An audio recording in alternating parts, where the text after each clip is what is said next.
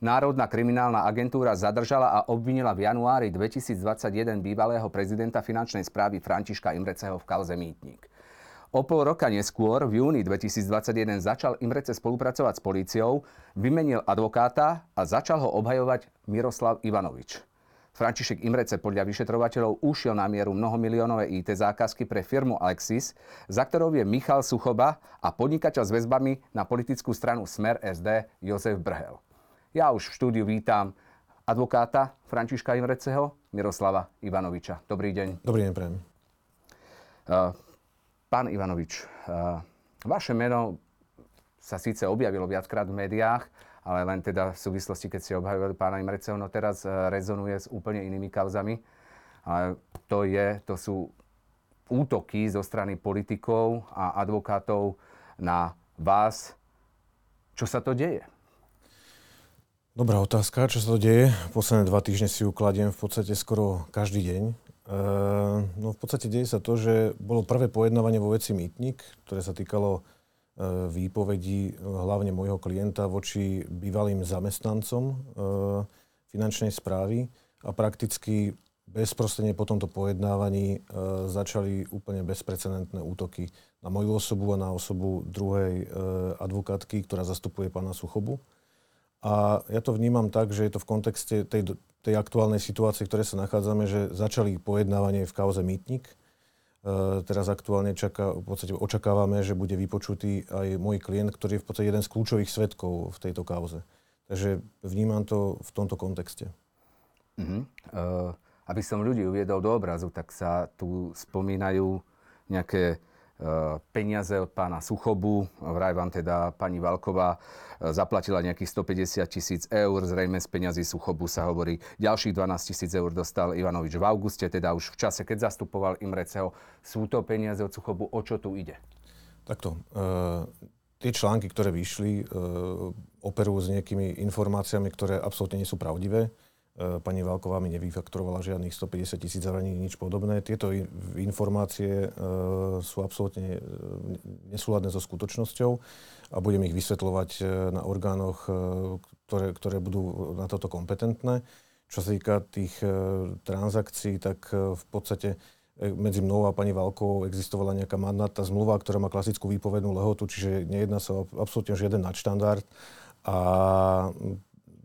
viac menej, podľa mňa, hľadáme tú trávu, kde nerastie, pretože že tie, tie platby, ktoré mi ona platila, ktorým sa bližšie konkrétne určite túto, na tejto platforme vyjadrovať nechcem, tak uh, prebehli úplne v súlade so zákonom. Takže nesúviseli absolútne so zastupovaním uh, môjho klienta pána Imreczeho. Neboli to platby, ktorými by nejakým spôsobom platila uh, ona obhajobu môjho terajšieho klienta. A v čase, kedy došlo k nejakým finančným transakciám z jej strany, tak sme spolupracovali úplne aj, aj na iných kauzách, aj na, aj, na, aj na tejto kauze. Čiže je to jedná sa o štandardné plnenie medzi dvomi advokátmi, ktorí spolu spolupracujú. No, tento, tieto informácie ale pokračovali a tam sa hovorí o tom, že väčšinu prostriedkov od Suchobu použila Valková s Ivanovičom na sériu podozrivých obchodných operácií. Objedna, objednali si vyše sedemnásť tisíc jednouncových strieborných investičných mincí s motívom Viedenskej filharmónie, ktoré patria k najpredávanejším na svete. Bolo by to štyristo osemdesiatpäť kilogramov striebra alebo tridsaťštyri špeciálnych prepraviek, v ktorých rakúska mincovňa dodáva tieto mince na päťsto kusov. Po päťsto kusov. E, celá objednávka by mala hodnotu päťstodevätnásť tisíc eur. O čo tu ide? O jaké mince ide? Tak myslím, že kolegyňa sa k tomu vyjadrila veľmi, veľmi výstižne v svojom rozhovore, že sa jedná o informácie z dielne science fiction. Jednalo sa úplne legálnu transakciu, ktorú v podstate preukazujeme už na príslušných orgánoch. Niektoré konania sme sami iniciovali tým, že sme podávali aj trestné oznámenie. Existuje tomu dokumentácia. Akože bližšie, bližšie informácie, nerad by som nejakým spôsobom maril nejaké vyšetrovanie v tejto veci.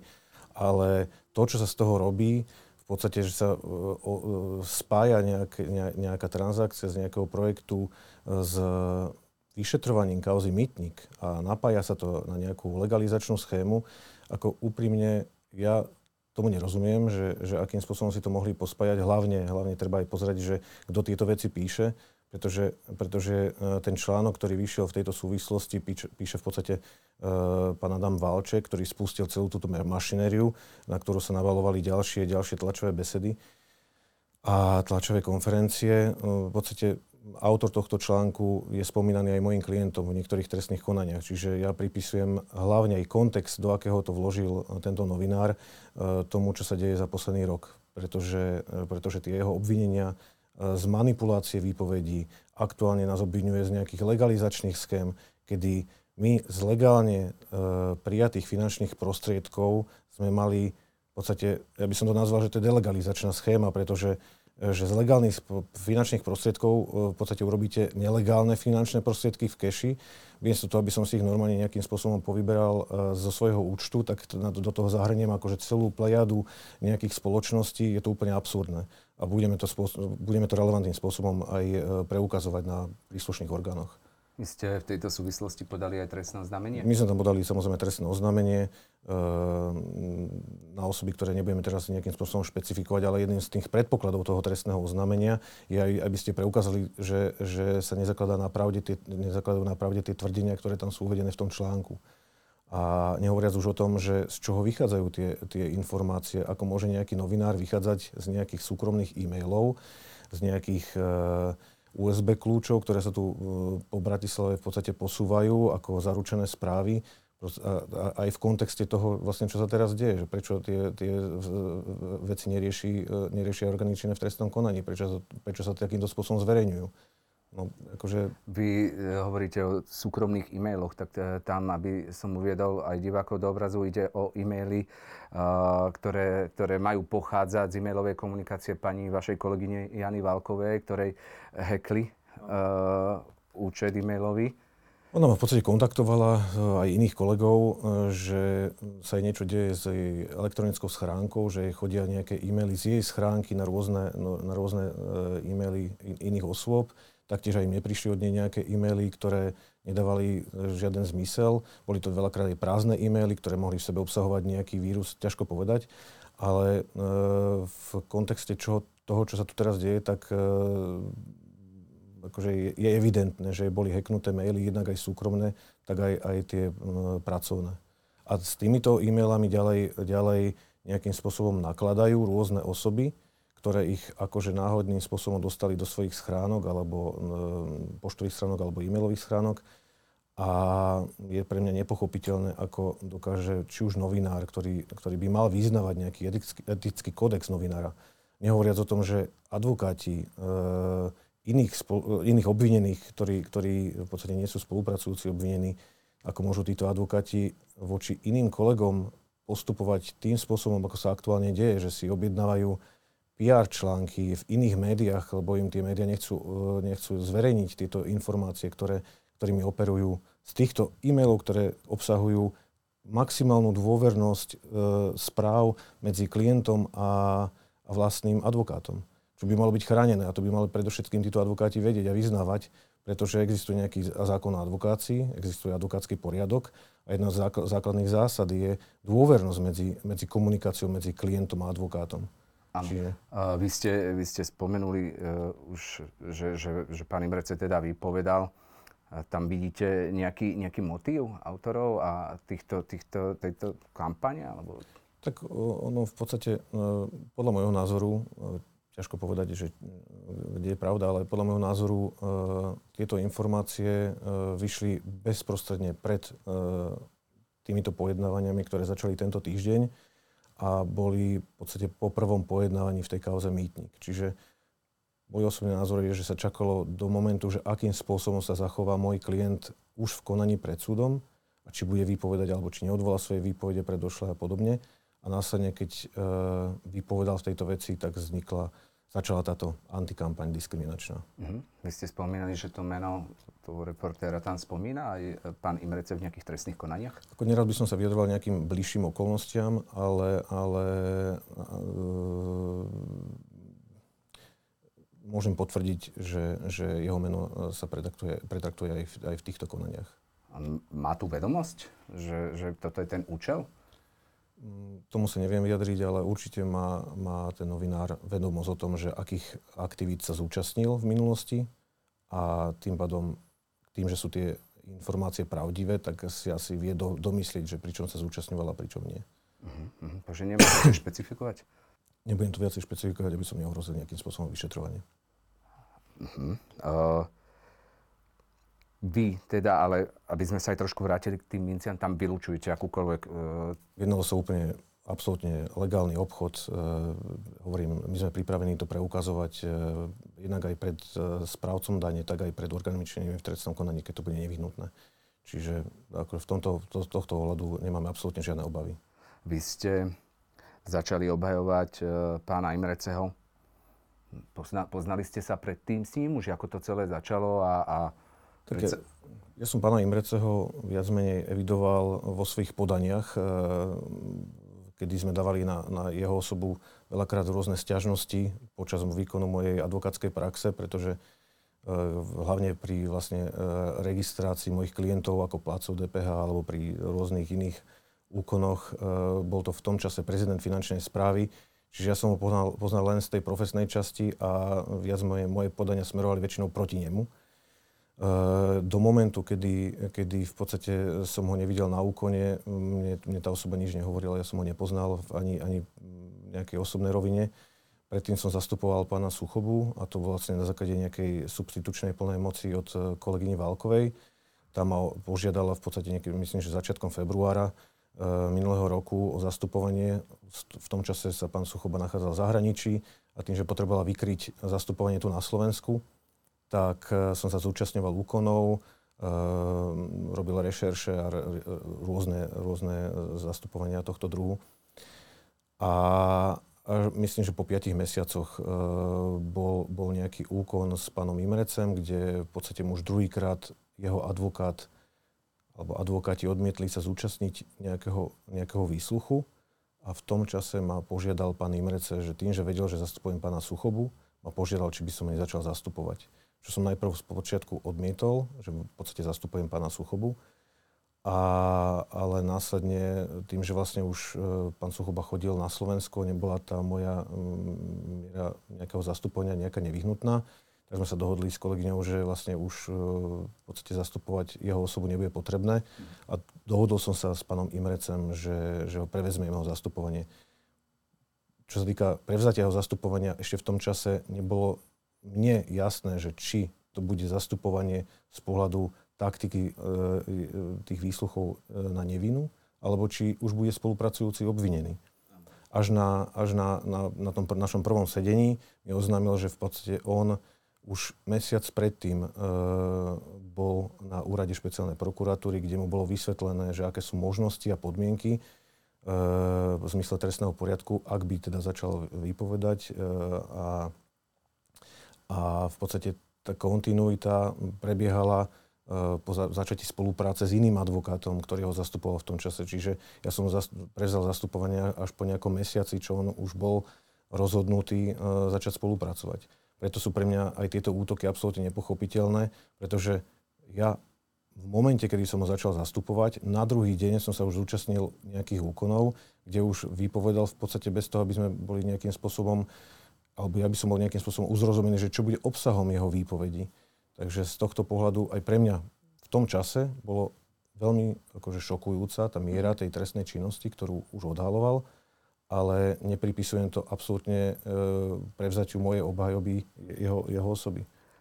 No, e, ale vy ste prišli teda na výsluch a tam, čo je dnes teda známe, pán Imrecze vypovedal o tom, akým spôsobom bol prijatý na finančnú správu, na pozíciu prezidenta, ako ho tam mal inštalovať teda údajne Jozef Brhel a Robert Kaliňák a mal sa mu dorovnávať nejakým spôsobom plat, ak si to dobre všetko pamätám.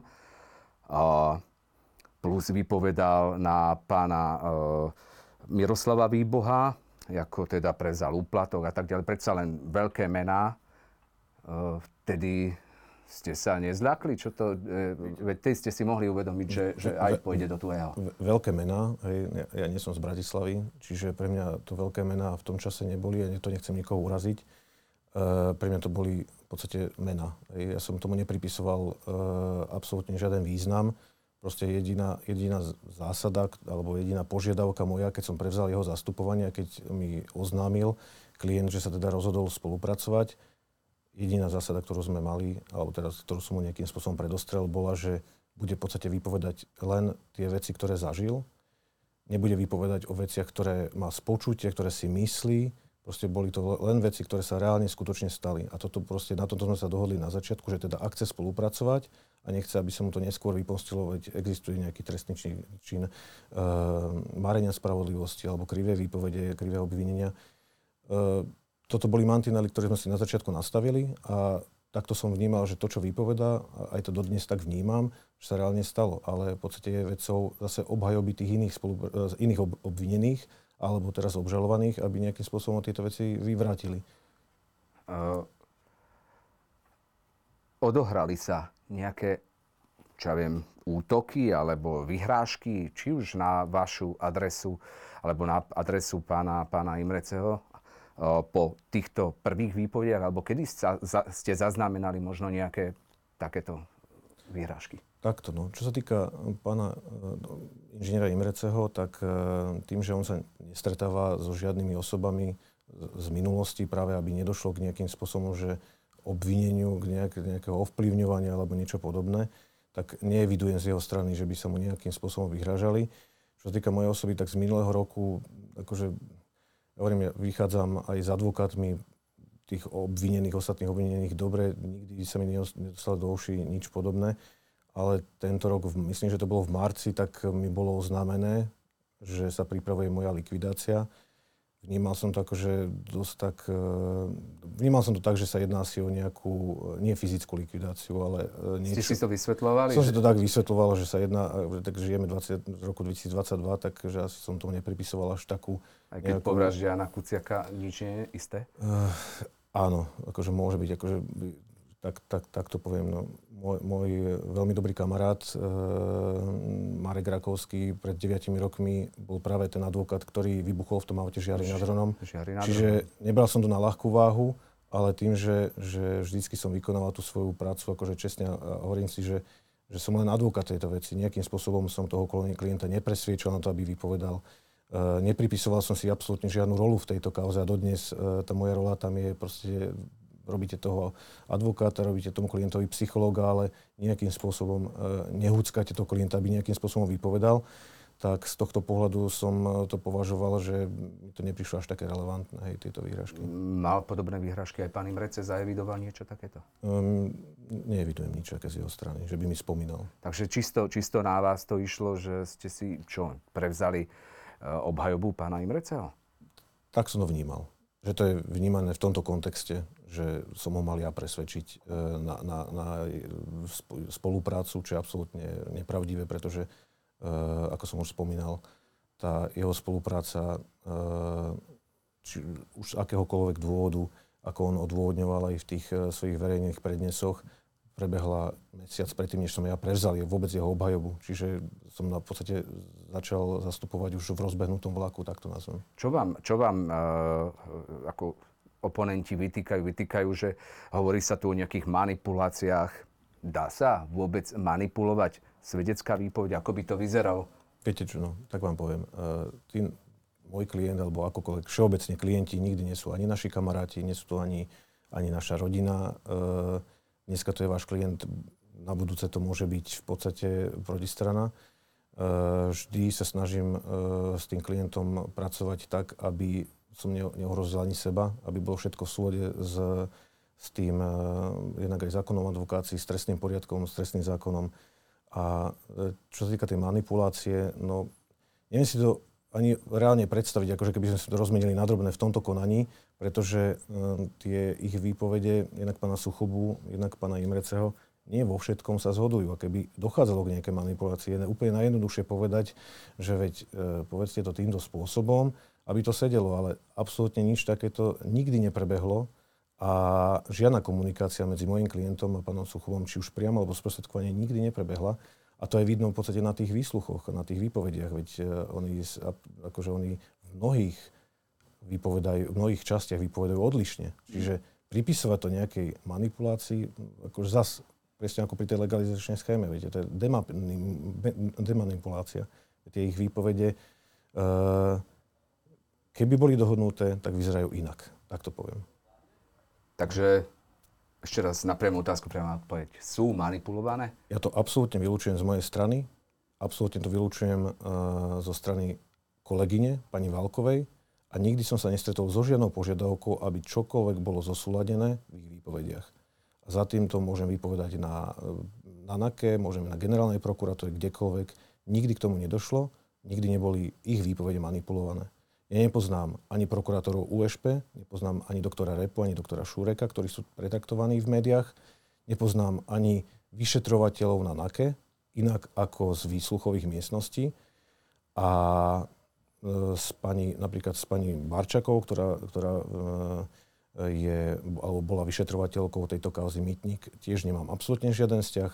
Dokonca ja si pamätám dodnes na náš prvý kontakt na Národnej kriminálnej agentúre, keď som išiel nahliadnuť do spisu, keď som mu zbadal, že zastupuje, alebo teda, že vyšetruje túto kauzu, uh, že som jej oznámil, že som veľmi rád, že to, zastu- že, že to vyšetruje ona, pretože od nej známe, že, že je neúplatná. Takže toto je v podstate môj kontakt s ňou, absolútne žiaden iný nikdy neprebehol a tie, tie obvinenia, ktoré prebiehajú, že ja alebo pani Valková sme mali uplácať, organičné v trestnom konaní, to je pre mňa akože tak absurdné, že neviem ani odkiaľ to môže prameniť. Ako je, je, to, je to úplný nonsens. No, zaznieva to na tlačových konferenciách politickej strany. Tak viete, no, veľmi ťažko sa bráni voči tlačovým konferenciám. Veľmi tla, ťažko sa bráni hlavne, keď advokát by mal byť zdržanlivý a nevyjadrovať sa k takýmto veciam. Čiže snažíme sa dodržiavať túto zásadu. Skôr, skôr by som ja vnímal, že možno zo strany komory by, by bolo vhodné, aby si nejakým spôsobom zastala svojich advokátov, lebo ja to vnímam ako jednoznačne zastrašovanie a pokus o odstránenie advokáta zo zastupovania. Ale potom, čo sa reálne stane, že či premýšľajú aj tí politici alebo tí spoluobvinení, že čo sa môže, môže stať, že nikto nebude chcieť potom spolupracujúceho obvineného zastupovať. A kto vám bude vytvárať tú rovnováhu medzi orgánmi činnými v trestnom konaní, vyšetrovateľmi, kedy tam bude chodiť v podstate ten spolupracujúci obvinený sám v strachu, hej, čo, čo sa mu môže stať a pod vplyvom tohto strachu bude možno vypovedať veci, ktoré by inak nevypovedal. Ako, e, ja, ja si to neviem vysvetliť, že či niekto rozmýšľa nad týmito vecami, keď útočí na tých advokátov, že, že potrebuje mať aj tá zložka obhajoby, alebo teda toho spolupracujúceho obvineného, tam prítomného toho advokáta, aby zabezpečil tú nestrannosť toho vyšetrovania. Mm-hmm.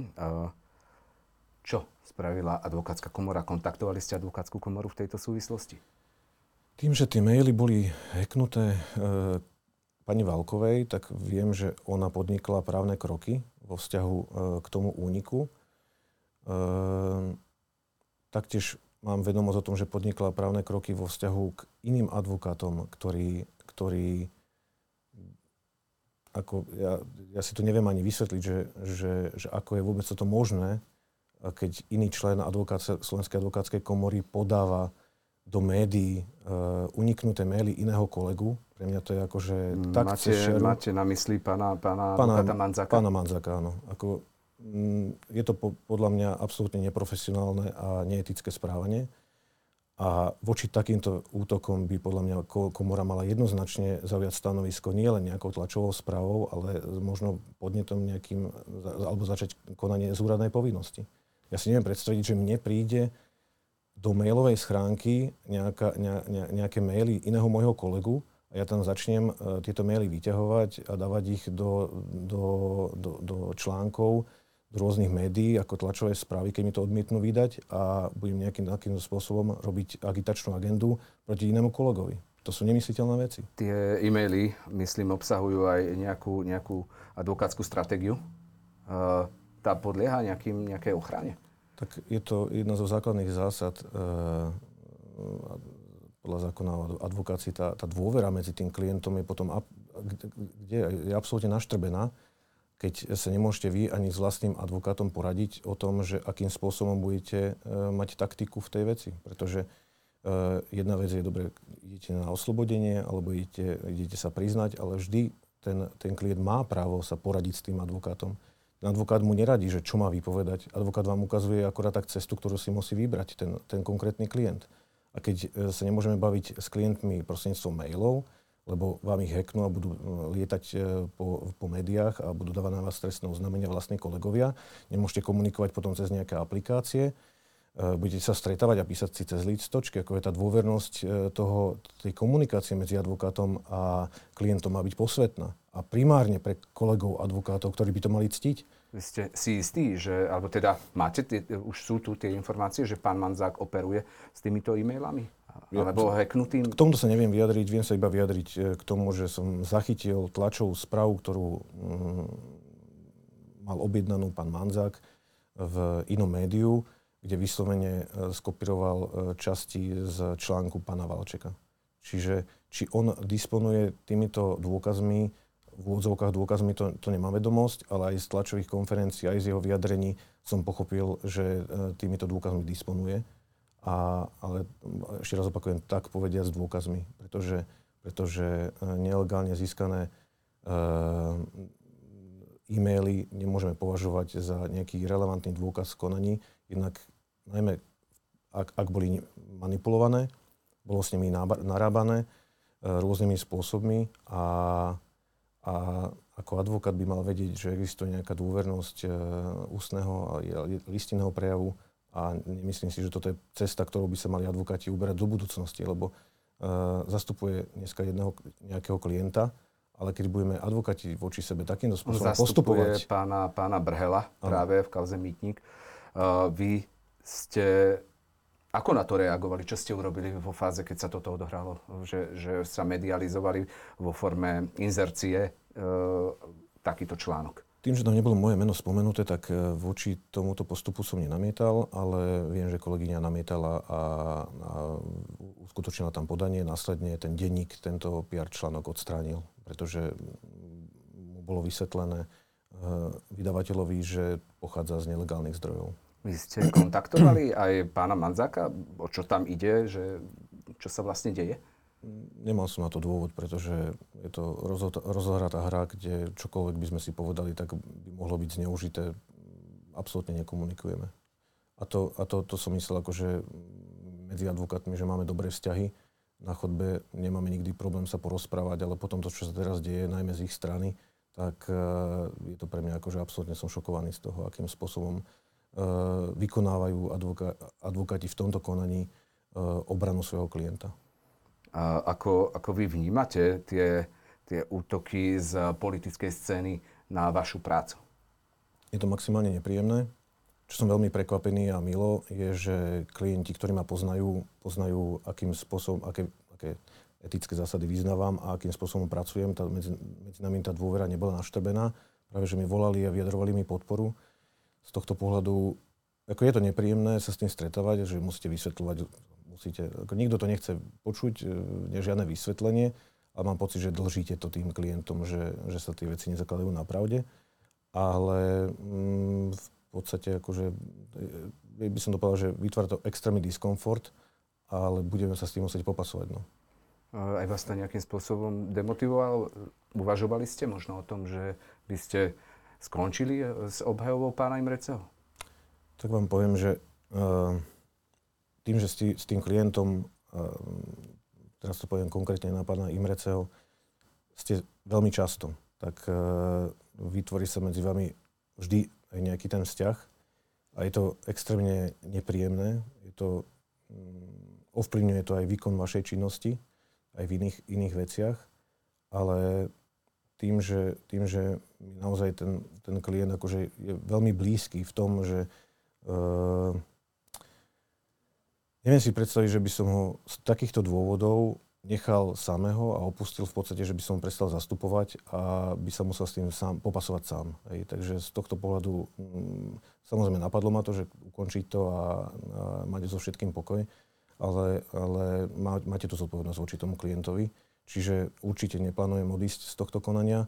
Ne, ne, nemám pocit, že by som urobil čokoľvek zlé vo vzťahu či už e, k svojmu klientovi, alebo komore, alebo orgánom činným v trestnom konaní.